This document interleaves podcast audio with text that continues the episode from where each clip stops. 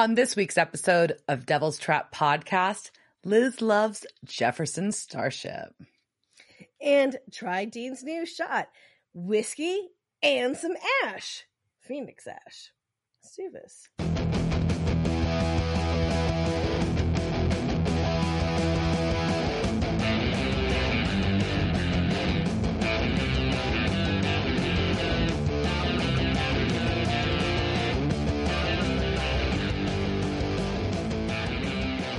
Welcome to this week's episode of Devil's Trap Podcast. I'm Diana. I'm Liz. And we're going to talk about season six, episode 19, Mommy Dearest. Oh, mommy, mommy dearest. What's up with you? Oh, goodness. We are just uh, feeling very summer. Uh, I uh, guess my excitement is what have I been up to? Um, oh, we went to a show uh, this weekend that was not related to my work, which so that was super fun. and uh, saw a really cool Dallas band called Jonathan Jeter and the Revelators at Double Wide, one of our favorite little spots. Um, and uh, then I had a girls' brunch the next day, and I was hurting a little bit, but I made it because we had mimosas, and I had lobster grilled cheese, which was decadent and really rich, and I was really sleepy afterwards. Yeah, that sounds pretty rich. that was at Lexi's in Trinity Groves in Dallas, which is a super. It's really really cute. They are playing up to the. Please take an Instagram picture of everything in our business. that that's their vibe. But at the same time, it was really cute. They have a Moet vending machine. Mhm. too. They didn't- do. I didn't use it, Cool. but yeah.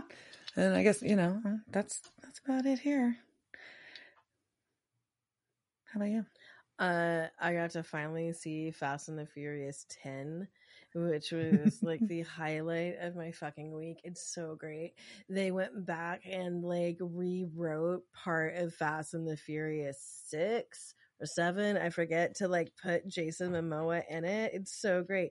They just go back and like they like have these scenes like where he could have been in it and just like, oh, we didn't finish this scene. If we just kept going a little further, you would have seen that Jason Momoa was in the office, like right Mm. next to where that camera shot stopped. He was part of it You- all along, like he was like he. You took this from him. He's been coming after you for ten years, and because of that, one they got to reuse all the footage from that, so like they didn't have to refilm those scenes. Like so smart. Like you're saving some money there, right? And then like, they also like got to keep up with this like fantasy that Paul Walker isn't dead. Like he is still alive in this franchise story, and I love it. Like What? he's not dead in the story at all. I, mean, I think I've confessed that I'm pretty far behind. I don't think I saw. I think you need to one. Catch have up because on this, Brian has not died, even though Paul Walker is dead and has Yeah. been dead for quite a while now. Yes. Brian is not. Brian is living I with his not aware of kids and and Mia and they like go around their islands and do school stuff or sometimes they live in LA. I don't know where they're living, but yeah, um but it was it was yeah, it's if you don't know Fast and Furious is is the love of my life. And look look for a podcast one day where it would just be me and the chicks who are the skank dancers because I'm obsessed with all of them. Reach out to me if you're listening to this right now. Immediately slide into my DMs and we will get some shit going, honey. Because I just want to know like about their lives, right? These girls, like, if you've watched any Fast and the Furious movie, you know like there is a scene like every every everyone like where there's just skanks and they're dancing and they're in tiny outfits no matter what country you're in and there's dancing around cars and i just want to know like and they they progress and like You want the backstory? I wanted the backstory. I want to know, like, you, were you extras? How were you invited? How did you find out about this? Like, how were you treated? Like, did you enjoy your time? Like, do you, how did you get paid? Should you get paid more? Do I need to get you paid? Like, what? Like, what do we do? Like, let's, let's get your story out there, skanks. Like, yeah. And I, I say skanks in a very loving way because that's what that's what Letty called them. I so did start like okay, like I've said before, I'm procrastinating and doing a lot of stuff I probably shouldn't do. So by that I mean like I watched finally watched the parody movie for the Fast and the Furious. I couldn't make it all the way through. Like hmm. I think I made it like 45 minutes and I was like, can't, I can't anymore. Um, No. but they make like her character, they're like, yeah, she's just like in, in, in the closet, like in the closet lesbian. And I'm like, hey, she can just like to be like dressed like a boy. Like some of us just like to dress like boys and still like dicks. Like, There's nothing wrong don't judge that. her. But It's rude. Yeah, so that's a Halloween weekend. Yeah, so I'm pretty excited about that. So in other news, other sad news, and we keep starting these as sad things. So um much like our um Winchester's Walker Independence has failed to find a new home after the show's Hmm. cancellation. And according to TV Line, inside sources claim that the search for a new home, be it streaming or network television, has come up short. Without a place for the series to land, the Walker prequel se- spinoff will not return for a second season. Womp womp. Womp, womp, womp. Which is sad because I also I also never watched that one, so maybe that's why it's not returning. But Mark Sheppard was in it, uh, which will come into today's thing, and Mm, what? Just kidding. Yep. So, but no, that kind of bums me out. But maybe, you know, one day, universes never die. Hopefully. I don't know. So- you tried to sound optimistic for a second, and then you're like, "Man, I don't know." Uh, I know. I, I, right now, like, I'm not even optimistic that our banking structure is going to hold up, much less like I'm going to get to see, like, Walker Independence and, like, get excited about it. Like, now I don't want to watch it because I'm going to get invested and then be like, but then I'm going to have to, like, watch But no, like, fanfic. See, I can. I, I get mixed about that. So part of me is like, well, now I know I can watch it because I know it ends, and I know that that may or may not mean they actually did a wrap up. But I know that I'm not waiting for something to come out. I can just watch it, and it's like, oh, that's all. That's all she wrote. But also, it's a bummer because if they leave it on a fucking cliffhanger, I'll just be furious. Well, but then there's ones like you know they're saying we're finally gonna get the reboot of Chuck, and which is good because everyone wants the last season of Chuck to go away. So it's you know, hey, we know this ended badly, and we want to fix what we did. And but then now I'm still like waiting for like when is that actually gonna happen, right? And, well, Like you know, in Serenity Firefly, the same thing goes in that. So I don't know. Um. I do not want to say it, obviously like one just you know it's, like, it's our bread and butter because we live off this podcast.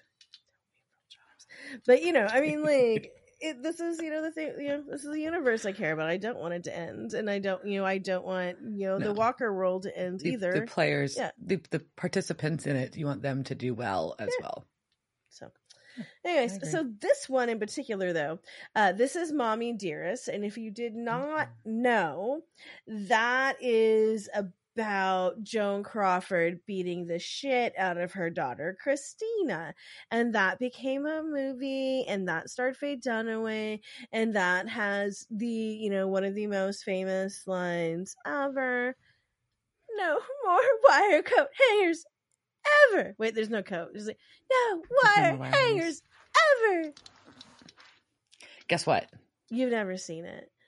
Correct. That's But I know it about it. And, you know, I you know not a lot of people have actually seen seen Mommy movie. Dearest. Like it's a They're it's a it. it's a lot. Um, it sounds very depressing. it's very depressing. It's real. It's disturbing. Like it. Joan Crawford was disturbing, and then like uh, Hmm. uh, I don't know. It's just it's not. Not saying it's not good. It's it's intense. So I don't blame you for not seeing it, but That doesn't sound fun. but everyone should at least know the reference and also know don't put your Yes. clothes on wire hangers. It's bad for them. Yeah. Why the fuck does that still happen? Why do I still get those in the cleaners? What the fuck, man? All right, so this was episode 19. It was kind of important because like nobody kind of expects what happens in this episode to happen before the season finale, right? At least I'm that's kind of one of the things that they were going on. And so Diana, Right. were, were, were you and we'll get into it more in detail, but were you expecting what happened in this episode to happen? No, it seemed very, very sudden, um, and and like it felt very wrap uppy with a. The, we'll get obviously talk about the end of it, but Yeah. it feels very wrap uppy and cliffhangery kind of, Right? Uh, like for uh, 19. which is which which feels like a season finale. Yeah. So if I was like in this time watching this live, which I think I was, uh, just be going like, wait, is this, did I miss something? Like, did I miss my dates? Like, is this accidentally the end? But, but we know it's not. Right. So this first aired April 29th, 2011. It was directed by John F. Showalter, who we last saw direct uh, Clap Your Hands If You Believe, and more recent times was an executive producer on the Fallen Winchesters and directed two episodes of that show. It was written by Adam Glass, who we last saw in All Dogs Go to Heaven. Gross. Most recently, he has been an executive producer and writing on The Equalizer with National Treasure Queen Latifah.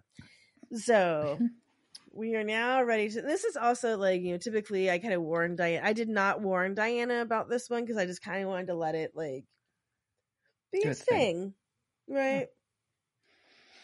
Oh, and and so uh, I had alarm bells going off at the while watching the recap this week. I got I got in trouble for once I didn't take notes, and then once it was it the Netflix just skipped it. Um, but uh, I definitely noticed Crowley, and guess what? I follow a lot of stuff about supernatural, so I'm not a dum dum, and I realized that he probably was going to come back someday somehow. So I this was my super strong hint that uh, we were going to be seeing our old friend Crowley again very soon. But interesting, we'll, we'll bring it up again later. Mark Sheppard's name does not come up in the opening credits. Correct. So you're seeing That him there, correct. but his name is in the credits. So you're still like, well, I don't Mhm. know what's going on.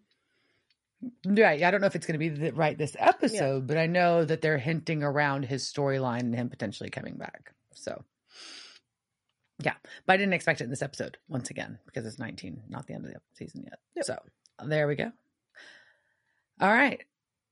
So this episode kicks off. Um, we are uh, outside of the Eighth Street Sports Lounge, which is just a your run of the mill strip mall sports bar from the outside. And we got two guys leaving. They're both wearing Bruisers jerseys and arguing about beer prices. So I'm like, oh, this seems all very legit.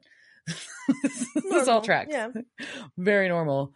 Uh, and we see a girl in the parking lot, and the, one of the guys, heaven must be missing an angel. Ugh. Uh, Why are you talking to the strange girl in the parking lot in the first place? Um, the barefoot girl in the parking lot. The barefoot Leave girl her in the alone. parking Something's lot wrong. who has blood clearly on her thing, and your your mo is that you're just gonna hit on her and not be like, "Are you okay?" yeah, no. So she caresses his face as she walks by, Face Ew. face swoop, ew. and he gets weird black vein things on his face. He does. and then him and his friend leave. Hmm. But as she walks into the bar, we know now this is Eve because we've gotten to see her face. And we've got You Sexy Thing by Hot Chocolate and Gonzo playing. And she locks the doors from the inside and rips the door handles off. Also, it was really funny when I was typing it. I realized that the lyrics in there, which is, you know, I believe in miracles, you sexy things. Uh-huh. I Yeah. believe. So, like, the Eve was in there, like, right when she walked in. I was like, oh, like, her name's in this word. That's just a weird coincidence, but it's also kind of cool. I believe. So, every now, like, every time that came on, I was like, I believe. You- I believe. I believe. Uh, I will say that the inside of the sports bar does not match the exterior.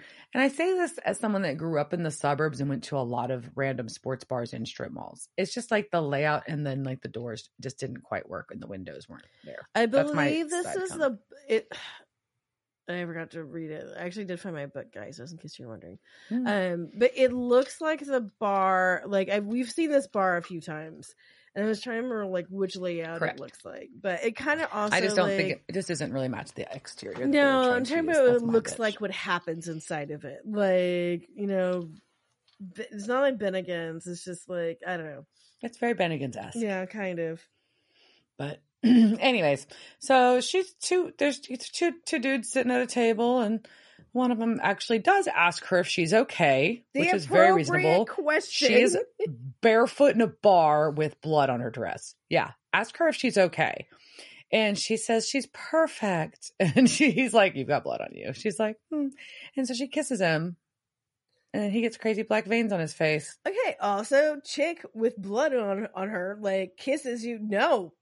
No, No. you do not No. return this kiss. You nope, no girl need assistance. Assistance. Not And Tom. his head and as she steps away, his head sags, and his friend yells, "What the hell?" and she just goes, "I gave him a gift," which also sounds like something a really cocky drunk chick would say. Yeah, yeah, yeah, it does.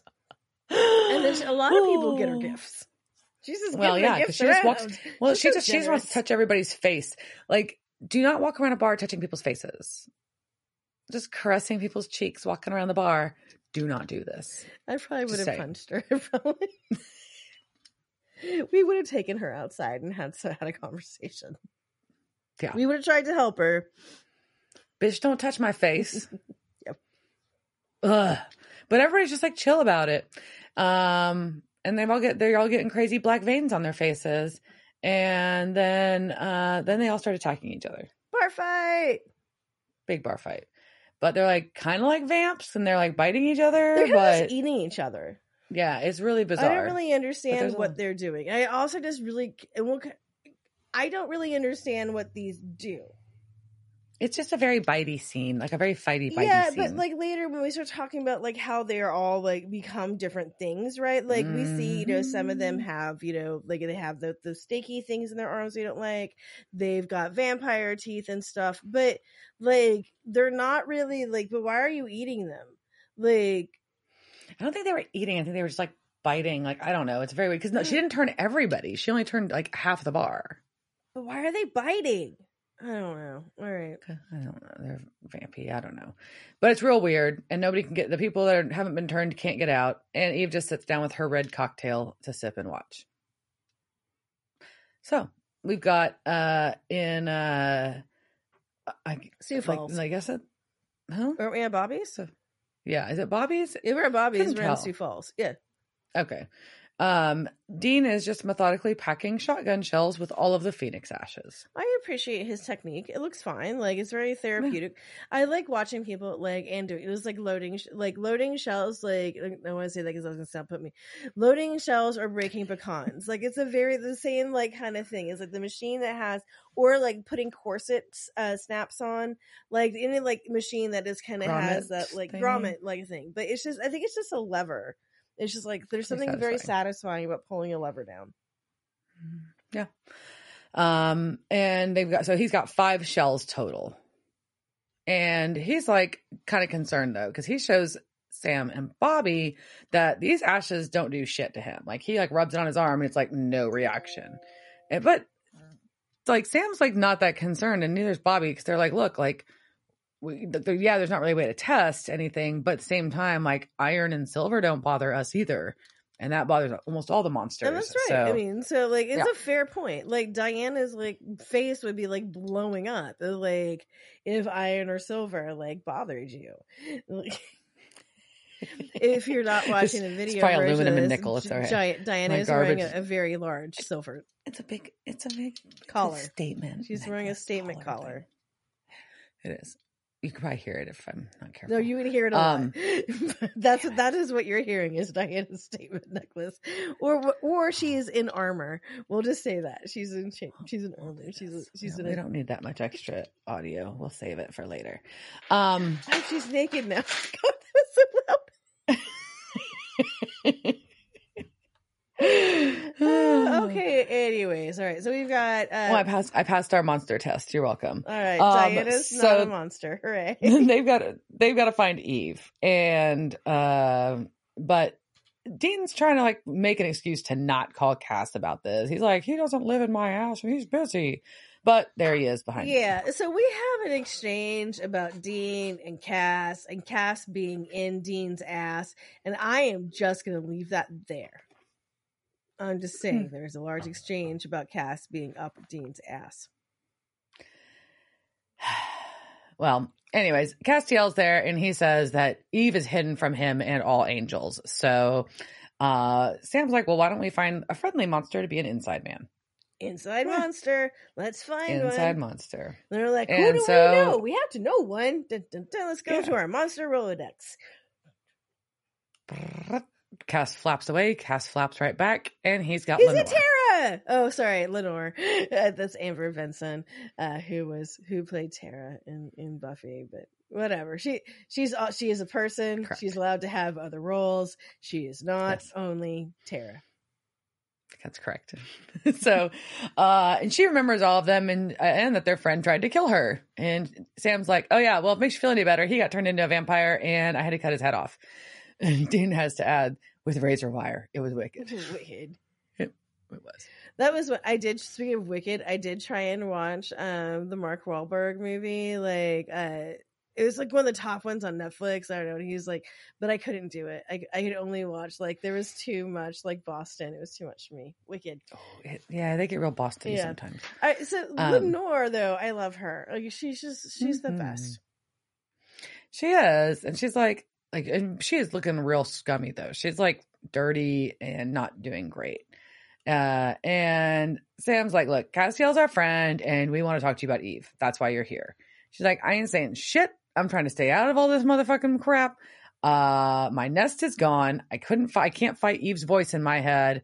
And everybody started killing again. I've been hiding out in a fucking basement. Everyone gives in to Eve. Yeah, and then she has this very interesting point that not only is Eve's voice in her head, like she's basically like a surveillance camera. Like everything that Mhm. she sees and listens to, Eve can pretty much tap into. So that means like one, I don't know how she would hone into that, but that's a pretty Sounds so stressful. it is very stressful, but also like if you can control it and be like, okay, now like how do you like tell like determine like which of your children you're popping into, Eve? Like and like on the right time, like I don't want to pop in them like if they're like pooping or like, you know, just right. or like constipated. That's even worse. Like it is like well they're Oh. thinking about pooping, like yeah, you can't Awful. plan that, Eve. Like this is Do vampires get constipated? I don't know. Oh, I'm sorry. I don't know. Well, not maybe not in the diet Lenora's on. So, um, so they basically convince her, and they're like, "Look, you know, like tell you know, tell us where Eve is." Yeah, because we're like, we already lost our element of supply, surprise, surprise, element of surprise. If you're a freaking walking surveillance camera, so where the fuck is she? And she kind of gives in. She's like, fine, I'll tell you, but um, that you know, I don't want, I don't want the world to end. I'll tell you where she's at, basically. And she says, yeah, Grant's Pass, Oregon, and now she knows you're coming. Hmm, but she wants something in return. What do you think she wants? Does she want cookies? She wants them. No. Does she want to kill Dean? her. She wants no. She wants she wants them to kill her because now she's like, look, I'm you know I'm in danger and I'm dangerous. I hear Eve's voice all the time. Yeah, I've given in and fed already. You have to kill me. I can't. I can't do this. Basically, I I'm going to be a, the monster I don't want to be because of Eve. Basically, It's yeah, sad. it's pretty sad, and that like it's. I think you know she's like this is the appropriate thing for me to do, but you know, and Dean like is having like the guys have a lot of empathy this episode, which is interesting. It's a very interesting thing. Mhm. It comes, it's weird when it comes out for them, right? So like Dean has a lot of empathy that's coming out for Lenore and being like, we will you know, keep you safe until this is done, and you'll be fine. And basically, I think her telling them like I ate a sixteen year old was to be like you don't have a choice. Like, I'm bad. I'm Mm-mm. bad. I ate a 16 year old. yeah. Here, there. If she Here- did here's here's what you need. Here's what I have to give you. I know I have to give you this, so you will do this for me. But they still hesitate. They're still trying to figure it out. But Cass walks up behind her, puts his hand on her head, and we get white light out of her eye holes and her mouth hole, and she does. his mouth hole. It was just her mouth. And so, but the smiting also seemed like, like as much as Cass said, I had to move this along. It seemed like it took a very long time. I've seen him Exactly. smite people faster or like smite things faster, which is like, eh, like you just like Mm. low and like, so it's like, can you like hurry this up, man? Like, a- she asked like- to be yeah, killed, not to be like, eh. It's not good, It was man. unpleasant. It's not good. Unpleasant. it's not.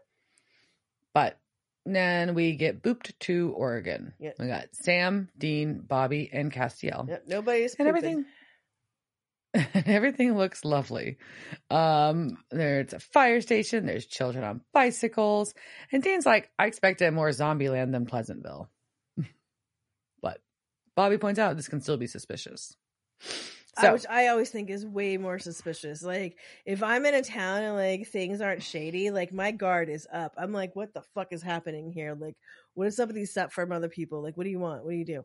Like, well, uh, Dean's just glad they have Smitey McSmiderson on their squad. it's always good. Yeah. But uh, but Bobby needs to get on a computer. So we go to Irvin's Diner, Mhm. which is also things like you don't hear Bobby say usually, right? That's Mhm. what's kind of Like Bobby's a. Bobby's a hacker now. Again, we've got we Yeah. got hacker Bobby on. Sure. So at Irvin's Diner, we've got Bobby on an iPad.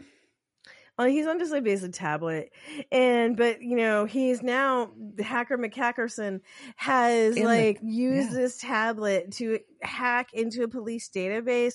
But then if you look at like what Bobby's looking at, he's not really hacking into a database. He's like searching the newspaper and like maybe searching like what court Police charges like have public, been. filed. Yeah, I was like, yeah. you're not hacking shit. You're you're you're using Google. I do like that They have the argument, him and Sam, about that that's not a real computer because Bobby says a computer has buttons. It's a weird argument. But anyways, so I haven't found anything weird though, other than, you know, normal meth lab type stuff that you find in small towns. So um they wonder if Lenore was lying, but they don't think that that's the case. So um Castiel's like, I'm gonna go search the town. And he kind of does his zone out thing. But he is not able to. He can't do his he can't go flap away. He can't go do his angely mojo he's not flat booping nothing's happening because his power is blocked And it's at this point that we just start this horrific metaphor for Cass's Mhm. powers being the equivalent of a man having erectile dysfunction, which I think we have talked about before. We've called it for other things, but like they just lay into this. Like, I don't know if Pfizer was just like sponsoring this and they're like, look, if you just say like flaccid penis enough, like we can get some Viagra sold. I don't say it if, you, if we say it three times we'll ship blue pills everywhere um, say it three times and your dick will get hard. So, and then it's not even like it's even worse because they're not even just like, talking about a flaccid penis. Like you see, mom is making him limp. Ew, just ew. mhm. that was not good Ugh, gross, Dean. Gross. i literally wrote that line, that line down and wrote ew next to it also As just to be clear There's was like nothing else you could write. Yeah. Well, except gross, Dean. Gross. But then Dean follows up with, without your power, you're basically just a baby in a trench coat.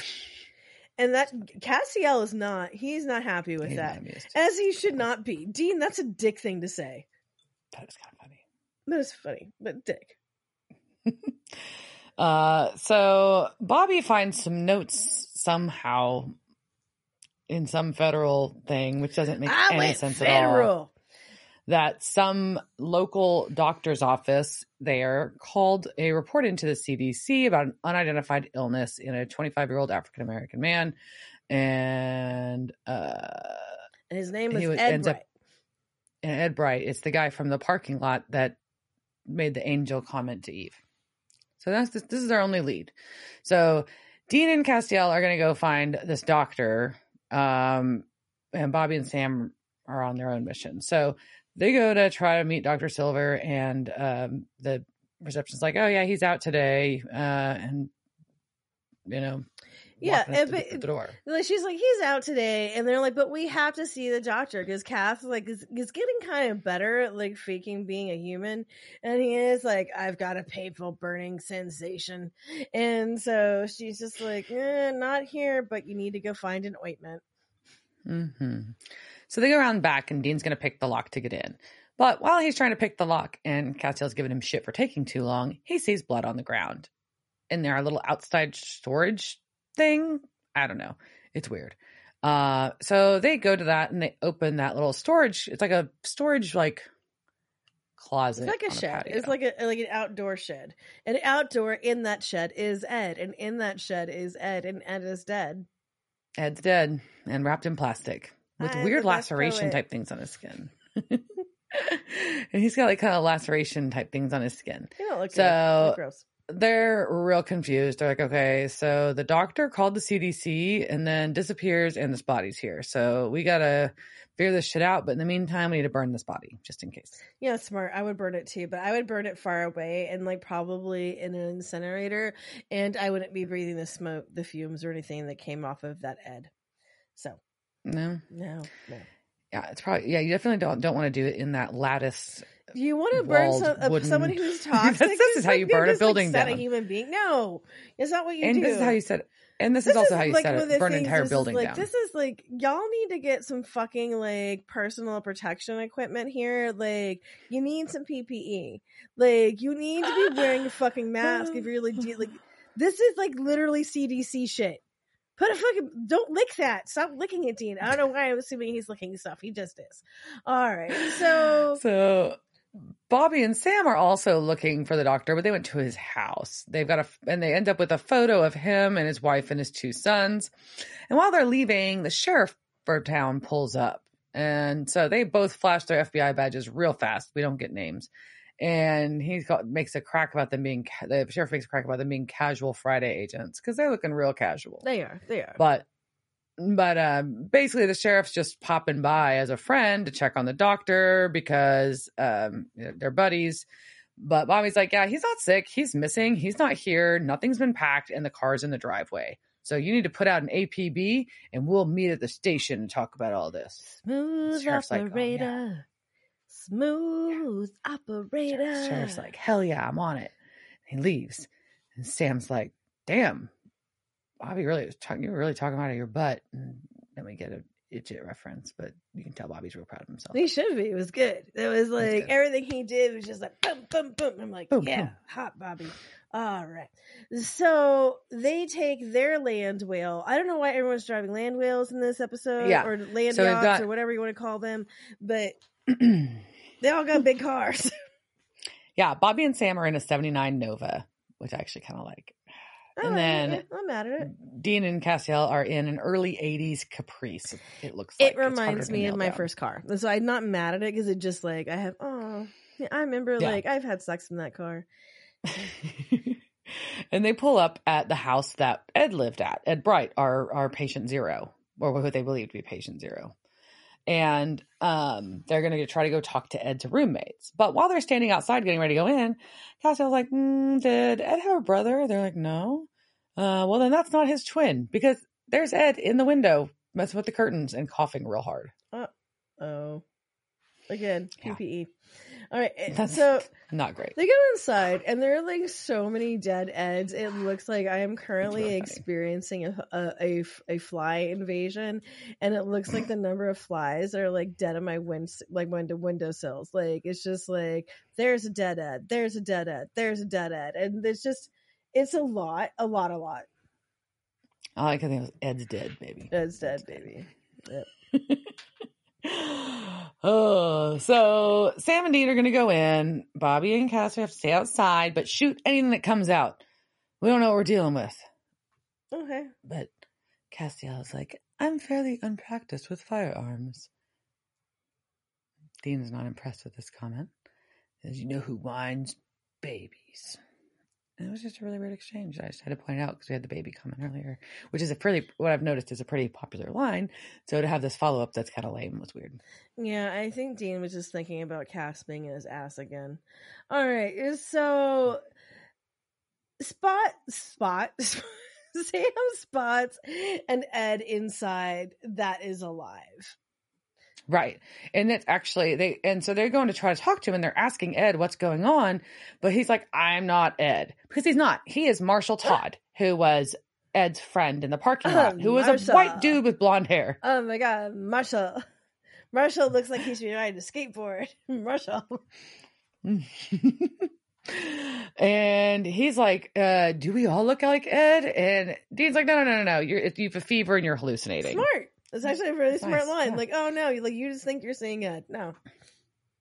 Um, but Sam's trying to ask, they're all trying to ask, they're both trying to ask him what's going, what's happened, what happened. And he's just like, you're, he's like, just convinced he's dying. He keeps coughing, talks about taking Ed to the doctor.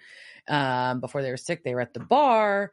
and up, and then he's coughing up blood, and that's about it. Yeah, he's coughing a lot. It's real gross. I, I just don't like it. And now he's another deadhead now. So we oh, have another another deadhead. deadhead. And Bobby is just like, you know what?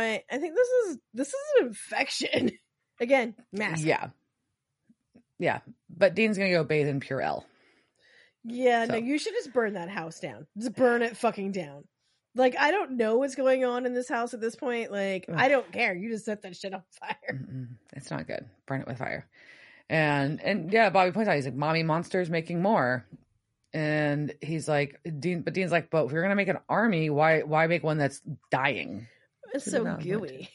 It's gooey. Yeah. This, there's a lot of that. goo in this episode. There's a lot of wonderful goo. So we're gonna go to Eighth Street Bar. Let's go to the bar. Oh. Someone else already went to the bar. Yeah, this is back at the bar we started off at, and it's a mess. But also, this raises a lot of red flags because, like, how long did it take them to get to this city? Right, number one, and if I mean, I know they didn't take long traveling because they were traveling with cats, but like, it took them a minute to get like the info and get there, right? And then on top of that. No one in town noticed that this entire bar, like worth of people, just didn't show up today. It's very questionable. However, I guess we kind of get an answer for that. Eh, eh, kind of, sort of. But either way, um, this is where they walk in. There's bodies everywhere. But and this is when Bobby thinks what I'm thinking, and he's like, "You'd think the sheriff would notice that there were this many people missing in town." Uh, and they're wandering around, but Dean uses a napkin to carefully check the mouth on one of them, and it has vamp teeth. But then also he checks the wrist, and it has the wrist pointy stabby spike, spike thing. Wrist The spike. wrist spiky thing that we don't like because it's I don't know why we hate it. We just do. We just hate it. wrist bone spike. Ugh. But so that's a wraith thing. And Dean's like, what has both of these? And nobody's ever seen anything like this. So now they know that Eve is making hybrid monsters. And Bobby tells Dean that you discovered it, so you get to name it. So Dean does. He calls them Jefferson Starships And why? because they're because they're horrible and hard to kill. Yep. and that is true. And also because there are so goddamn many of them. Just like there are that many members of Jefferson Starship. And Diana, oh, what do you know about Jefferson Starship? Oh God, not enough. We're gonna find out in Liz just makes ruins her friendship with Diana once again uh, by quizzing her on Jefferson Starship. It's our lore. It's it's our monster of the week. They are our monster of the week. Jefferson Starship. And Yeah. I know that she is probably not that surprised because I kept sending her things about Grace Slick like all weekend as I was doing things. And frankly, I spent a lot of time this weekend um, with Grace Slick, with her interviews and with her biography. And ma'am, you're annoying Hmm. as fuck. All right. Hmm. So, first question, Diana, put your phone down so you can't Google this. Uh, What? I wouldn't do that. all right. First one is not multiple choice. What band did Jefferson Starship come out of? Oh, airplane. Okay. Jefferson Airplane. Yeah. It was like this is like some some of these are not bad. All right, so if you don't know, not everybody knows Jefferson Airplane was originally this folk rock group. They were formed in San Francisco in 1965. Uh, their, their first album was released in 1966. Yes, One of the most popular songs is White Rabbit. It is. And if you listen to Grace Slick, she will repeatedly tell you about how like her parents and all the parents read their children books about Alice in Wonderland, about the Wizard of Oz and like and Peter Pan and how like Alice in Wonderland is about shrooms and Wizard of Oz is about this drug and Peter Pan is about cocaine. And she does this a lot Hmm. and says that's that's what White Rabbit's about. Yeah. Hmm. And also, don't you want somebody to love? She but actually was uh, Grace Slick was not the original lead singer. Um, uh, the original lead singer, uh, Signia, I don't know how the fuck you say her name. Uh, Toly Anderson left the band because she was pregnant and didn't want to be anymore. And Grace Slick had another band that was around at the time, and she just happened to be in the right place, right time. Whoop, and she got in. All right. You. So, random guess here. Here's your next question. And based only on studio album participation, how many people have been band members of Jefferson Starship? I'm gonna go with twelve. 18. Oh God. Yeah. And then if you include like the iteration from Jefferson Airplane to Jefferson Starship to Starship, there's 26 people. And that's only on those that are in studio albums, right? So I wasn't counting people like, cause like you can technically say like, you know, like The Dead, um, Crosby, Stills, and Nash, like all of them like participated in their albums at one point or another. Like Right. they're that, they're that instrumental in like what was happening on the West Coast at that time. But at the same time, like, but that's still, that's, oh my God. That's so many person. I'm just thinking about how many band, can you imagine being in a band with that many people? Sounds terrible. All right, next question. During the 1970s, Jefferson Starship, led by Paul Kantner, Grace Slick, and other members, began incorporating synthesizers into their music, blending them with traditional rock instrumentation. Grace Slick incorporated some more unconventional instruments into her performance. Which of these did she not play? A. A cymbal helmet or crown, which is basically a headpiece adorned with small cymbals, allowing you to strike them together by moving your head or shaking it. B. A very tiny toy, toy piano. C. A theremin. Ooh. Or D. A tambourine shoe. I'm gonna guess she did not do the tiny piano. It was a theremin. Uh, she played a lot of toy. What a waste! Yeah, she played a lot of toy instruments on stage. Uh, toy piano, toy keyboard, like toy flutes, like uh, the I helmet thing. The theremin like- was a given. yeah, the, the the theremin was actually not in there, but it was gonna like kind of actually take this even like further because I didn't know like how much about they had like they used the Moog, which is like this really crazy like the one the first synthesizers like Oh. in like so as much as like Jefferson Starship is horrible, like the experimentation with synthesizers is still Yeah. weirdly little- fascinating. It's groundbreaking in its own way. Yeah. All right, next question. Also in 1970, Grace Slick was invited as a guest to the White House due to her attendance at the finishing school Finch College. She and her guest, the inconspicuous Abbie Hoffman, were turned away once security realized who she and he was. As Grace tells the story, this foiled her plans to do what? Was it A? Shave and dye the Nixon's family Cocker Spaniel checker so it looked like an American flag. B. Slip acid into Richard Nixon's tea. C. Pee on the presidential seal in the Oval Office. Or D. Steal the president's book of secrets. I really kind of wanted to say that it's B, but I'm afraid it's C. It is B.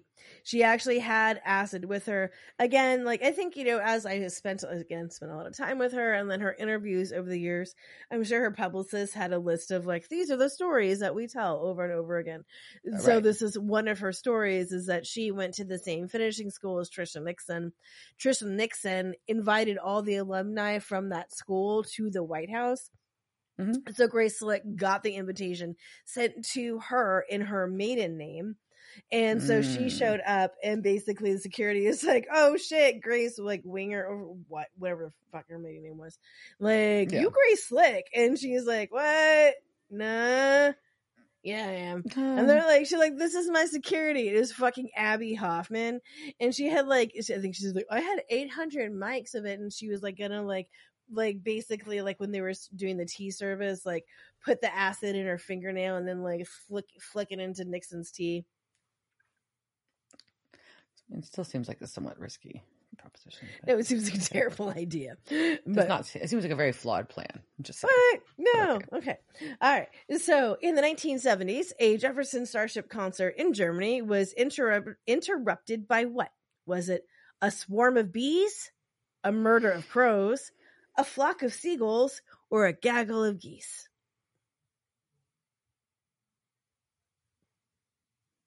I'm gonna say it was a gaggle of geese. It was a flock of seagulls, Damn. which is even better considering the time it was. Flock of seagulls about to come out and just like, "Ah, Yeah. da, da, da." and it was also like being like broadcast. So like people are just like, "What the hell is going on?" And I don't know. Like as I'm preparing to go back to Blackpool, England, the land of the murderous seagulls, it just like I can just imagine yeah. just like that that recording.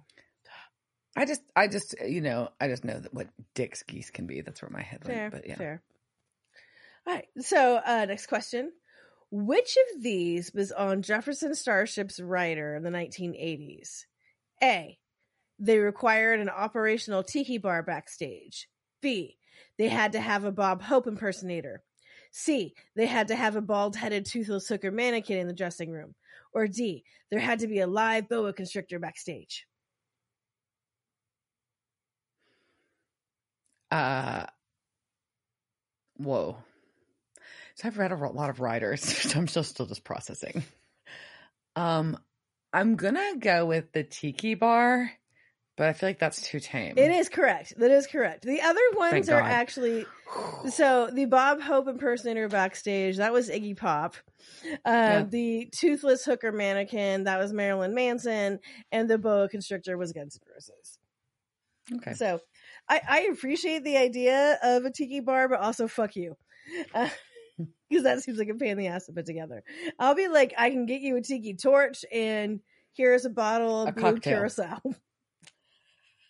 Here is some coconut water. Have fun. All right, and the last question: which song reportedly was supposed to be a critique of the music industry and commercialization of rock music was changed to be upbeat and celebrate the power of music because the label and producer wanted something more commercially appealing. Uh, could that possibly be We Built This City? That could possibly be that song, which was on VH1's 50s Most Awesomely Bad Songs Ever, which was on Rolling Stone's Reader's Poll as the worst song of the 1980s. And according to Blender Magazine, as the number one worst song of all time in their list of the 50 Damn. worst songs ever. Uh, to be fair, I think we can all argue there are way worse songs out there just in general. Like I've heard some garbage music. We've all heard, seen and heard. But I guess as far as like big like produced songs that were by like popular bands, it would win. Well, sure. I think also if you really think about the progression of Jefferson Airplane to Jefferson Starship Jefferson to Starship song, to Starship to well, and Starship was actually like there was no members of Jefferson Airplane, no members of Jefferson Airplane were ever in Starship and that was how you got to Starship because when they had right. the legal battlements no more name, Jefferson. you can't have the like you couldn't have the Jefferson and then you couldn't have the airplane, but you could keep the Starship. So the like Grace Slick was never in Star like uh, it's the thing. Yeah. But you know, so this band which was supposed to represent like the hippie movement and like all like you know don't you want somebody to love like all like oh my god they had like fuck like 50 like so many fucking albums and honestly i fucking hate them. They're not a great band fuck you and the hippies like you know i don't like any of this stuff but whatever. I like those songs i like their two big songs i won't lie like, I, I really Rabbit like is like an amazing song but oh, so well done. it is so well done but you know well that actually grace slick had that song before she even came into jefferson airplane that she had that song written with her previous band the great society. She brought that into the band so if that vocalist had never left that song never would have been part of Jefferson Airplane. And Don't You Want Somebody to Love, I think was also brought in because of her I think her in law, like her husband's hmm. like brother, something like that. Like both of those songs are because of Grace Slick, which is interesting. Just as a person, she's just kind of obnoxious, and which is I appreciate obnoxiousness. Like I do, I I, I love that. And but there's just there's something about that level of hippiness that as the punk rock girl in me, like I have a nat it's I think it's just part of like there is I have a natural inclination to not like hippies. Yeah. It happens. So Same. yeah, I mean, but it was still it was fascinating. Uh, also, I love I love this is the name that Dean chose for it's so funny. It's it's so it's so perfect and you think about it. Like it's so great. So that is the lore behind Jefferson Starship, and also like now I really understand where Jefferson Starship and Jefferson Airplane came from, which is important to my rock and roll knowledge. It is. And I always put it off because fucking hippies. You didn't want to. All right, so back to So- our starships and Bobby. Yeah, he's pointing out that look, you know, yeah, everybody's been turned now, and they're all dead, and they all like burned up like they had a high fever. So that's weird. It's like a virus. Once It's weird. Uh, yeah. But then the sheriff and two of his deputies show up with their guns drawn, Oops. but Dean happens to be crouched, so he's able to sneak away. And Castiel's just like, this is not what it looks like because it looks really bad. So Bobby's trying to insist that they're feds, and the sheriff's just like, feds aren't allowed to do this. Just, well, anyways, um, so Yeah, but they- so this is like what it's weird. So they cuff them and they just take them away. they don't Nobody, search, they don't do nobody. Is just, going around to these victims. no, Nobody's seeing if any of the victims are alive. There are no medical people in here. none. Nothing is like like all they're just doing. is They just take these guys away and that's it. And then, and none of that, nobody points this out, by the way, either. That's a little this is sus. not it's a little. I'm saying it's sus. but nobody points this out. Like Dean's able to easily just crouch behind I'm just something, gonna hide behind look this around. bar. Yeah. So at the sheriff's office, Sam's like, "What? I, I just I need one phone call. We can straighten it out." And the sheriff says, "I don't think they can straighten out a massacre." But once again, nobody has pointed out that wait, y'all didn't even look around the place. Nobody sent the ambulance. Like nothing. And but as they're walking in, Sam looks up at the security camera, and what does he see? Jefferson Oh. starships. Jefferson starships because all of the people, all of the deputies and the sheriff have the glowy eyes. And you know, I have mixed feelings about this episode, but I love Jefferson starships just as a concept. I just think it's great funny. when Sam is just like, you know exactly what he's talking about. It's Yeah. just wonderful. It's I love him. I love him. really funny. Yeah. So I mean, like So, nobody yeah. take like there'd be an AI me saying I love Jefferson starships, and someday someone will take that and they'll just take out the the s of that. But you know, Yeah. So uh yeah, so he starts fighting against his his the whatever deputy holding him as he's yelling Jefferson starships. So uh Bobby starts fighting back too. Uh, and Castiel's about to get attacked, but right then Dean shows up and is able to cut that deputy's head in half. and it's a very weird like the the cut of it is like and we'll see this like i think this is the, maybe the first time we see this on the show but it's a thing we'll see i think it will happen again in visual effects Okay. but i love the the top half you know cut off right so like you see the teeth and like the way that the teeth Yeah. are done that it's not a normal inside like the inside of the head is not what the inside of a head should look like so it's it's just I don't know. It's just an amazing visual effect. I think it's great. Oh, it was. It was wild. And then um Castiel kills uh, a deputy that's about to do a wraith spike thingy into Bobby. And Dean's about to machete the sheriff, but Sam tells him to wait. We need to keep a starship for interrogation. So they chain him up. And uh yeah, they're Bobby's gonna start interrogating. Yeah. Hmm. So somehow, like now, Bobby has taken the role of Grand Inquisitor. Um, Bobby's just picking up some weird roles in this episode, but cool, whatevs. Um, and so Yeah. as he's torturing him, he's just like, he's actually like, "Are you guys the cleanup crew?" And Bobby was like, "Again, you're, you're smart, you're Bobby. Like you're my Giles here. Like you're asking the smart questions, right?" And he's just Yeah. And I'm like, oh, that makes sense, right? You're the cleanup crew, Yeah. like all these other things, like this is what you're here to do. I'm like, You're covering for all these people like, missing oh, and all this okay. kind of stuff. Yeah, that makes that sense. This is why you're acting different than the other ones. Right. And and um but the sheriff ain't talking. He's like, ah, yeah, this is just a waste of time. Y'all are stupid cattle, whatever. But there's a noise, so Sam and Dean go off to go search. Um, and in the jail, they find two children gagged, and they realize that it's the doctor's chil- two children.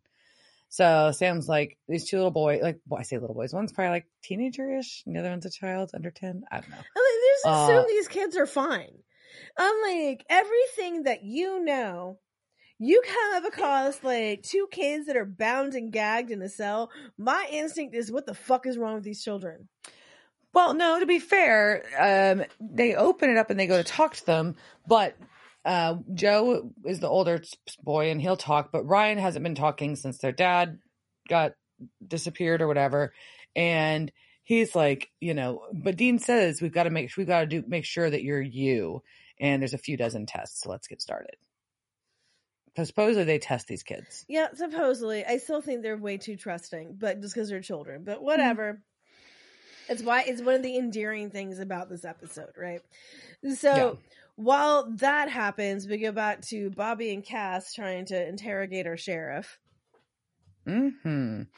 And they've uh, definitely done a little bit of work on him. He's he's looking a little bit rough.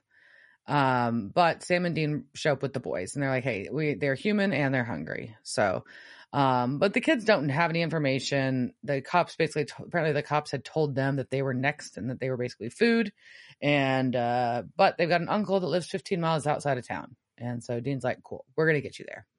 That's it. And Castiel is pissed. He's like, this is bullshit. This is a distraction. You don't have time for this. We need to find Eve right now. But Dean's like, no, we're we are going to take these children. It will be okay. We will be right back. We are going to do this. And so it's kind of turning into, I guess, like the uh, the trolley car um, problem, right? A little bit, because Castiel keeps insisting that you know, yeah, it's talking about millions of people, millions of lives, not this just these two. But Dean is looking at these two boys and seeing himself and his brother, obviously, as well, and wants to take them to safety. Yeah, and we're definitely getting a lot of Dean projection onto these kids. But and okay. Sam, you know, and Cass is not we we've seen this side of Cass before. This is not a new thing of like no. why are you like but you know, and we talked about this from a military perspective. You know, this is Cass mm-hmm. is like, I'm fighting a war. He's a general. Yeah, yeah and he's like, I don't understand. But we get to see this. Dean is just like we're we're this this is our humanity card and this is what we play and they play it hard like it is a mm-hmm. hard oh, yeah. like look at these two children that are just like us like he's like a man here's my sign of like we're human right mm-hmm. so yeah so Sam and Dean get, both go to take these boys and drop them off to their uncle. They're driving at night, blah, blah, blah. Um, during this, Castiel stays back and him and Bobby are there. They're like, Bobby's like, oh, they're not going to take too long. They're just waiting on the brothers to come back. And Castiel gets snarky. He's like, well, I don't know. They may find more wayward orphans on the way. And I really, I, I love this line. The side of Castiel is just like, it's snarky and it's smart. And Bobby's just like, well, he's like, well, you know what we can do? We can go poke that pig until he squeals. Ah! So, uh, Castiel's excited though. This distracts him from being mad at that Dean for going. So we, we get a sweet, sad cut to uh, Sam and Dean dropping these boys off with their uncle who hugs them and just also there's like no explanation for like where their family is. There's like no paperwork. They're just like dropping these two boys off at the address they told them to. And with no speaking just hugging and eye, eye acting. That's just like and we just look at each other it's like nah here's children. I give you them. I'm sorry parents dead. We're not going to talk about that at all. Bye. or bye, bye. enjoy this child. Yeah. So Bobby and Castiel are going to interrogate the sheriff, and the sheriff's talking about Eve, but the, like saying like you're all just making her mad, so whatever. And Bobby's like, yeah, all right, tell her to come get us then, whatevs. But Castiel's finally like, I want five minutes alone with him. He won't say why, but Bobby's like, what are you going to do? You don't have your power, uh, but whatever. So he leaves, and uh, we we sit with Bobby, and he starts hearing some yells from the interrogation room and we get Castiel walking out, wiping blood off of his hands. We know he was fisting him. But there wasn't blood before. But why is that on his hand? You know, he did the soul thing, right? I think he shoved his hand in there. Like, why would he have to be alone with him? I don't know. But he knows where because Eve is. Bobby was doing Buckley. shitty things to him. Like, well, how much worse did Cass get? I mean, I don't know, but so, but but he's got an address. And when Sam and Dean get back, um, the sheriff doesn't have a head anymore, and they are going to go to this address. Uh, and Dean distributes one of the ash filled bullets to each of them, which is a total of four bullets, correct? Well, there correct. was five. There was five. There was five to start, and he distributes one each. And so he gets two. Four. Right. He has two in his hand, so everyone else gets one each. He gets correct. two. So he had two. So they go up to this address, and it's somewhere that they've been repeatedly. Irvin's Diner. And Hmm. Dean's just like, what the fuck, man? It was this whole time. Like, and Yeah. I would be pissed too. I'm like, what? I'm running around fucking annoying. town. It was goddamn diner the whole time. The it was whole just time. fucking diner. Okay. So Sam and Dean sit at the counter, and they leave Cass and Bobby outside. And uh, as he's like looking around, Sam's using his fancy BlackBerry toy to use the camera to look at everybody, and everybody there has glowy eyes. Oh, And he's just saying crap, crap, crap, crap. I, I do love it as he's just like, because that's also like, I, I think we all feel this because this is exactly what everyone would just be like, crap, crap, crap, crap, crap, crap, crap. Yeah, that was really Yeah. funny. and Dean asks, "Starships?" Yeah, Yeah. They're the only two humans in the place. the only ones that are not flesh eating monsters are Sam and Dean. And so I'm like, maybe we should get the fuck out of here. Hmm But before they can do anything, the their waitress, who is Eve, and her name tag says Angela, uh, which is funny because it's Angel. Uh, Oh. uh, uh, huh, huh, huh. uh, she sets food in front of him and says two specials. And they're like, no, no, no, no, no. And she, and she pops off with, that would be rude, Sam. Uh oh, she knows her name. Uh, and Dean's like, yeah, let's just go outside. And she's like, nope, this is private. And all of her Starship minions close the blinds. Which is creepier. Like Um, the locking the door is one thing, but the closing the blinds, ooh, you know things are bad. And they grab their weapons bag. And so she's looking at the shotgun and she's pretty impressed that they were able to get some Phoenix Ash and knows that they had to probably go a really long way to get that.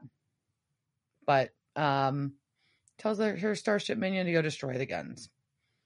Hmm. But she tells Sam and Dean she's not there to fight. So this should be interesting. Uh, he's like, Dean's like, no, you're not here to fight. You're just to bring in Khan worms, half-assed Spider-Man, and dragons. And she's like, yeah, I dusted off old classics. It's very funny. Um, but she's insisting that she doesn't want to tear apart the planet. It's all a misunderstanding. She, you know, I like, I had a good arrangement. We had a natural order. My, you know, I had my children that would turn things or be turned and then be hunted. And there was more hunters and there was just this rotation, this balance in the universe. I was fine with it. I was happy. But once my children started getting kidnapped and tortured, even my firstborns, that's it. Drove over the line. And, um, he's you know dean's makes jokes about her using a mother of the year defense so what does she do she transforms into mary winchester She does. She goes into the mother. But the thing is, is like Eve's monologue, she is not wrong. And this is I I am like team Eve for the most part. I'm like, yeah, she like she has a reasonable she has a very reasonable very case i'm not She- saying i fully agree I'm not with, saying with like Jefferson Starship is the way to go, but I mean, I'm saying like, hey, her, like her complaint from- is legit Yeah, she has a valid reason to be upset. And someone you are fucking up the natural order of things. More specifically, somebody is fucking up the natural order of things. right Who be that somebody? who could it be Who could it be Oh. now? where could it be the person that they know was uh This was his heart going a little flutter. kidnapping You hear a little, little pounding of it going like, because she doesn't want to kill Sam and Dean. She wants to fucking kill Crowley. mm, Crowley. But Dean's like, it's too late. We roasted him months ago. She's like, mm, nah, brah, he alive. So uh, I can see his face in the eyes of every child that he strings up and skins. That's unpleasant. Yeah, it is. And so she, but did she have to choose that? Like, did she know? Like, was she just flipping through and she's like, "Oh shit, Crowley, he ain't dead." Like, was like, how did Yeah. how did she figure this out? How does this work inside your head, Mama? Like, I need to know, like, what this. I know. It's very stressful. So, but Dean's like, yeah, he just wants purgatory for a location, blah, blah, location, location, location, like he says. And she's like, nope, he wants souls. He wants power. And it's all about fuel, like a little nuclear reactor, because the king, he's the king of hell, and he wants to siphon off my supply. And it's what they've been saying. I'm trying not to clap into the microphone. It's what has been saying all season. It's the souls. It's about the souls. Haven't you been paying a fucking attention? It's about the goddamn About the souls. souls. Yeah. It's about the souls. Yeah. So Show things me are the yeah, show me the souls. So things are starting to like I think starting to kind of like gel right? Yeah, we're finally starting to gel into what the What the fuck has been happening all season is Right. finally starting. and this is and this is Castiel, this is Crowley, this is all they're all giving excuses and stories, but at the end of the day, what it what are they all seeking and apparently we're learning what are they all seeking and collecting and fighting for is souls. It's like Pokemon. So- you gotta catch them all. You gotta Collect you gotta all. catch all these souls, right? And so what she's just gonna do is, well, I'm just gonna circumvent this, and I'm just turning all of my hum the humans into monsters, and they're my souls, and I win. Bye. Mhm. Not mad at this idea. Yeah. Makes sense. Yeah. So, uh, and Dean's like, uh, yeah, it's not really, but they're imploding all over town. They're not working right. And she's like, oh no, I finally got it right. It's quiet and conspicuous. It spreads through a whole town in a day. And yeah, my brothers were, um, the final, y'all were my final test. Mm, guess what? Little Ryan, the silent one. No, the cute Why couldn't he talk? Because his mouth was full of teeth. His mouth was full of spiky teeth. So we cut back to the uncle's house, and uncle has found Joe, the older brother, on the floor with two puncture wounds in his neck. And Ryan is there with a very bloody mouth. He has fruit punch mouth. Uh-oh, But then Joe's up. on his feet again. Joe's up. That's not good. And they both attack their uncle. in we get blood a pitter patter. Pitter patter blood spatter. It's very sad. I don't like it. It was. It's actually it's pretty fucked up too, because like, like, the, like you can tell like the little kid like ate his brother and his brother that was carrying like so like you have like this whole reflection of we obviously had the projection of Sam and Dean onto these children, Yeah. and now Sam just ate Dean, I guess. Yeah. And then, but Dean's alive now, and so they're up and eating their uncle together. I don't know. It's weird and unpleasant. That's all I know. So, anyways, they're We cut back Eve's, to the Eve's like, look, it was it was back at the diner. Eve's like, look, it was bound to work on y'all, and there's nothing to do now, so it's whatever. Let's make an offer. Let's make a deal. Ta-da! You find Crowley, bring him to me. I will let you live. And Daniel's like straight up hard pass. He's like, nah. And she's like, you don't have any fucking options. Uh, as we get starships marching, um, Bobby. Well, I got friends. and- Oh, oh, shit, no. None. And uh, she makes the a flaccid crack about Again, we get another penis. about yeah. Cass. Angel but- things are like limp dicks. All right. But she's like, "Look, uh, I want you to work for me, uh, and we won't kill you. As a bonus, I won't kill you or your friends. Ta-da! What a deal! What a deal! In my notes, Dean refuses harder. He does. He's like, mm, yeah, no. For months, we worked for an evil dick. We're not about to work for an evil bitch. We don't want to work for demons or monsters. Just kill us." And she's like, "Or I can turn you, and you'll just do what I say, anyways." Which is a fair point and probably not great. Probably not great. But as she's grabbing him, he says, Beat me with a wire hanger. The answer is still no. And that is how we get our full turnaround to Mommy Dearest. To the episode title. There's also a very Mhm. great line. And then in just the best, the best voice ever, Dean tells Eve to bite him. But she's still Mary is weird. So she bites him. It's very weird. It's so weird that it's still Mary. It's very uncomfortable. He had trouble making eye contact with her for the first minute or so Yeah. of her talking as Mary. Um, and so she does, but she doesn't bite him for very long. She starts coughing. Her chest starts flashing with light because apparently Dean mixed his Phoenix Ash in with some whiskey and drank it. Smart, smart. Yeah, and Mhm. apparently, yeah, I I wouldn't want to do that shot. It sounds really like you know, like you're just tasting that like forever, and just like it's just like stuck in the back of your throat.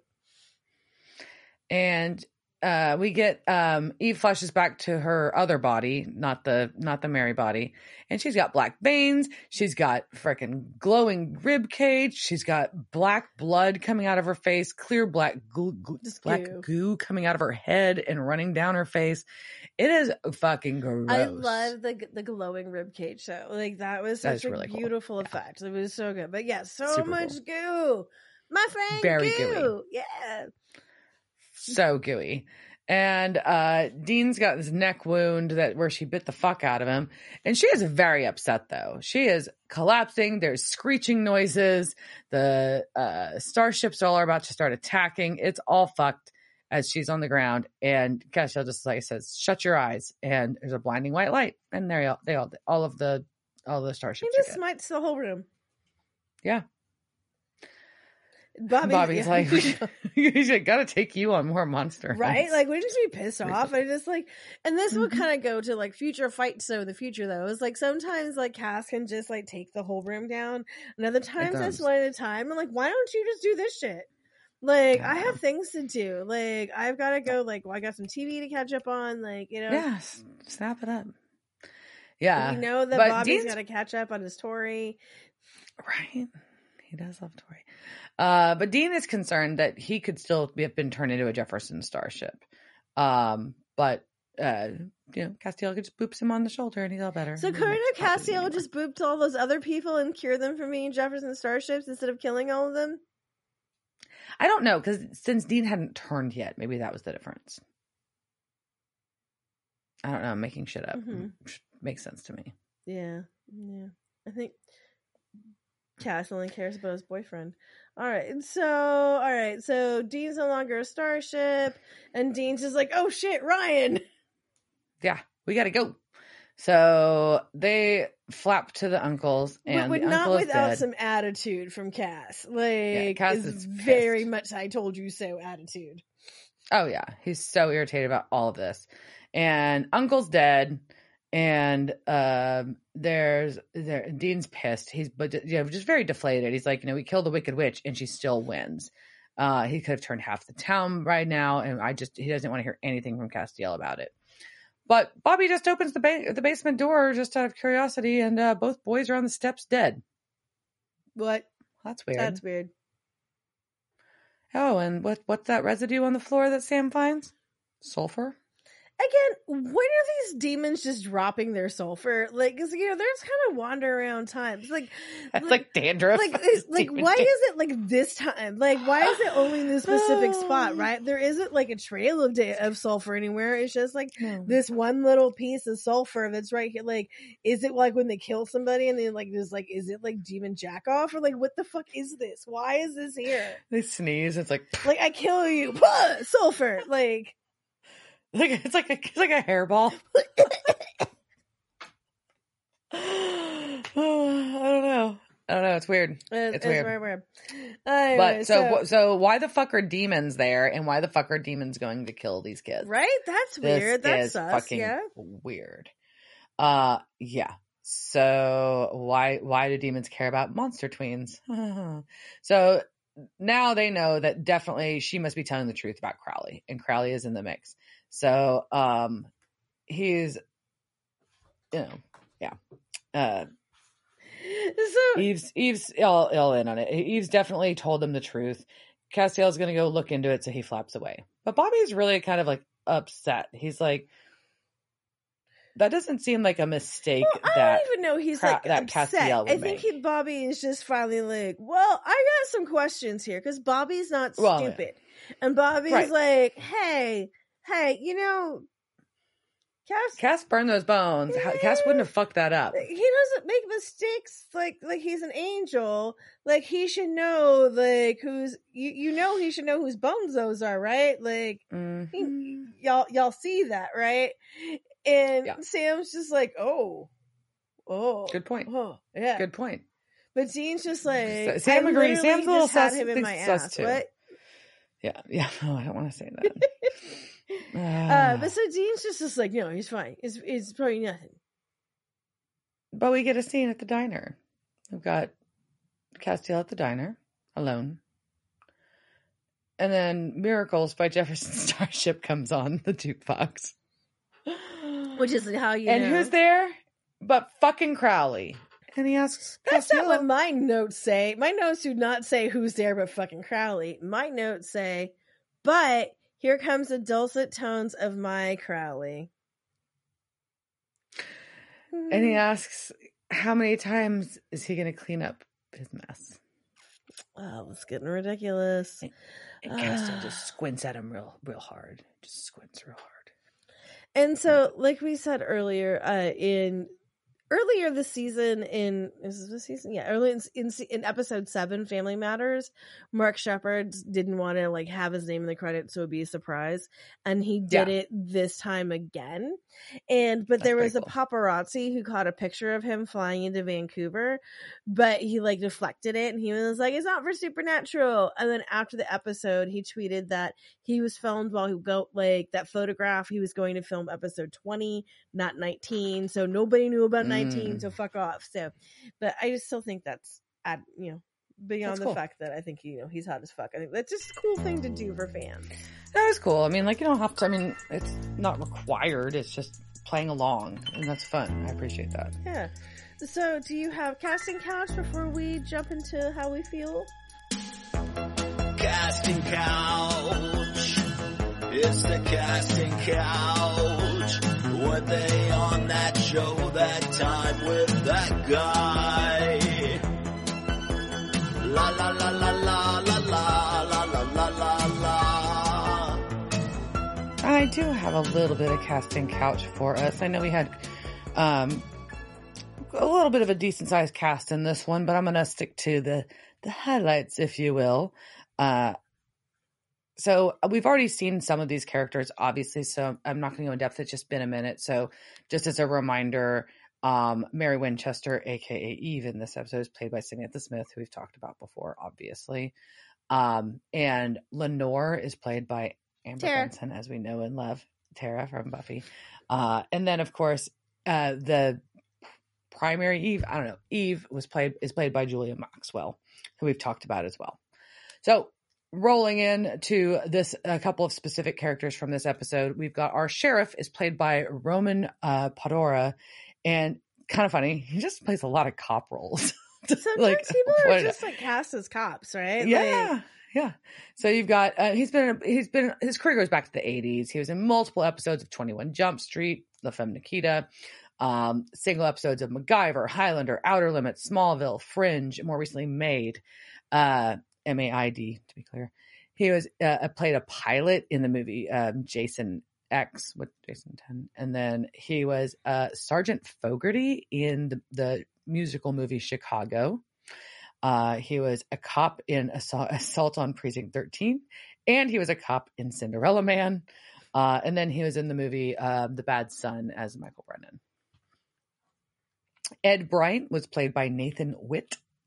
Um, he was, you may have seen him in single episodes of shows like Hellcat, Smallville, Arrow, Wayward Pines, Van Helsing, and Riverdale. Uh, he played a character named Porter in the movie Meet Cute. Uh, he is an ongoing character named Godric um, in Charmed. Uh, and he was an ongoing character in Batwoman. Uh, if as it's the old Agent charm i know which godric it is but No. new charm fuck Uh, new charmed i'm sorry new charmed is fine and then uh, Agent Robles and Batwoman, and then he has had quite the run of Hallmark Christmas movies as well. So, uh, so yeah, that's that's our our main casting this week. That is exciting. Wow. Yeah. So, uh, as we talked about the beginning of this, like this was, th- there was a lot of you know things within the fandom and just in general with what do you do when it's you know episode 19 and what we thought was a big bag gets killed off Yeah, it's wild. I think you know. I think that was pretty wild. But I want to say, like, I I know you were kind of like eh on the episode. I actually really liked this episode, except for the amount of like things that don't make sense. But and I'm not just saying like lore we don't know. I'm talking about like, well, that didn't work. But other than that, I found it a really fun episode overall. The Jefferson Starships were cool. I think the the dark underpinning you know, underpinning of like the story with Castiel and Crowley is really interesting. Uh, I don't like it when it feels like a monster is not killable. So I didn't love the le- the Eve thing. So I'm kind of relieved, honestly. There, I like feeling you can't. I don't like defeatist stuff. Like you feel like you can't win. So overall, I was really pleased with the episode, and it was fucking funny with the Jefferson Starships. no agreed it was funny but i think also just you know a- as i alluded to i very sympathize with eve and you know i Yeah, would I, I would worship her as my god uh, but it, it just as far as like bads go, like I don't feel her like yes, I think we're supposed to view her as I still have so much empathy for her. Like it's hard for me just to be like and like to have her like be killed so easily. Like like this is like the mother of all monsters. And like that is sure. that was a very easy way to take her down. It was too easy. That was too easy. And but I will say you don't I didn't have any empathy at all for her or her her case until she laid it out here. Like before that you were like, "Oh, this is just Yeah, and maybe it's because bitch I walking around touching I people's have faces that at the bar. I have that knowledge of it too. Like I ha- I Right. had that for you know, I knew the whole I knew the whole story of like what was going on with me. But even before though, I still knew like basically you're you have this thing that makes. I mean, a monster is as bad as like what I guess like morality world you put it into because like for the mm-hmm. most part monsters are just animals. You know they don't have moral compasses. They're fucking animals. You know like and they and then like some of them do have moral compasses and then sometimes they don't. But eve is just this you know is a creator and they're just basically like you're evil because you were a creator right? And but the I don't like that. I don't like that Yeah. argument. That's fair. yeah, and just you know the fact that you know she came into this world and she was pissed off because they were hurting her kids. So fuck you, like so like to me like I I oh, I feel bad that Eve is dead because I'm just like yeah she was just a badass mom defending her does kids. that mean there's not is that going to limit the number of monsters? Like, are there gonna be less I, I guess like that's can we not have new monsters now? I mean, but I guess it depends on how much you believe in evolution, right? Were all those monsters created by Eve, or did some of them just like originally I was, a, you know, a a frog, and then now I'm a frog with teeth and eat Miss Piggy? or because they're magically created? Did they not- Magically delicious. Are delicious. the rules of do the rules of evolution not apply? I don't know. It's, this gets too complicated. I, I know. I, I like I said, I saw Greg uh, Graffin uh, from Bad Religion, who is a professor in uh, evolutionary biology, a couple weeks ago. I should probably come back and be like, "All right, I have this question for you," and then watch him be like, "Security." But I saw him talk to a banana, so maybe I can ask him this. Uh, I don't know. It's, it's like, yeah. I mean, the episode. It's not. It's not that I don't enjoy it. It's that when I have a lot of foreknowledge here, right? Like I know what's coming. Yes. Um, and I also know what it means that this got dropped in episode 19, right? So not to be like buckle up, Diana, but like what the f- No, yeah. I I know. There's two. There's we're at the end of a season, and, and we and we just lost what we thought was the bad guy. So I I am fully prepared Yeah. for the next few well, weeks and then to also, what are you, wild. what is your reaction to this Cass and Crowley situation that just got brought in at the end, right? Like this is a pretty huge reveal and gets dropped in with 30 seconds, right? That's it. Yeah. It's a huge deal. And and so it's you know, the king of hell and the a general in heaven are uh, working together on something. And so now it just spirals into all the questions like are is is Crowley helping cast with souls or is there still some are they just have some other weird side partnership and what is the ethical and you know is it is it okay that they're doing this? Like it sounds. Well, it sounds like Cass could is super sketch. family, and he's lying to them. He is not like there is a big No, like Oh, he's lying. you know Mhm. you can't be like a member of your family and be like fucking around with like your ex's in-laws and like not tell them right like uh like that's where my metaphor is going like somehow this just became a very weird southern thing but like you know like you like there is a very huge lie that's happening that's being revealed here that like we but we can tell the guys still don't know Yeah, because I mean, also, and then on top of that, Castiel obviously lied about killing Crowley, and so that means Crowley manufactured his own fake death. Like they planned all of that in front of them. Machiavellian! I mean, she actually Machiavelli like never actually faked his own death, but it was a plan. Blah blah. blah. But whatever. But like, so that is very Machiavellian. Anyways, so I feel like we're dragging this So- out now, and this is a very long Yep. episode. Uh, so, um, anything else? All No. right, buckle up, bitches. As like I said, this has just happened. It was episode nineteen. All right, cheers, jerk. Here's bitch. Devil's Trap Podcast is a Don't Get It production. Meow. Devil's Trap Podcast is part of the Ship It Studios Podcast Network. Thanks for listening to this week's episode of Devil's Trap Podcast. You can follow us on Instagram at Devil's Trap Podcast, Twitter at Devil's Trap Pod, or you can email us at devilstrap at devilstrappodcast.com.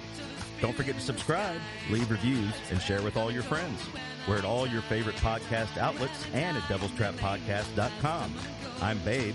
Thanks for tuning in, and we'll see you next time.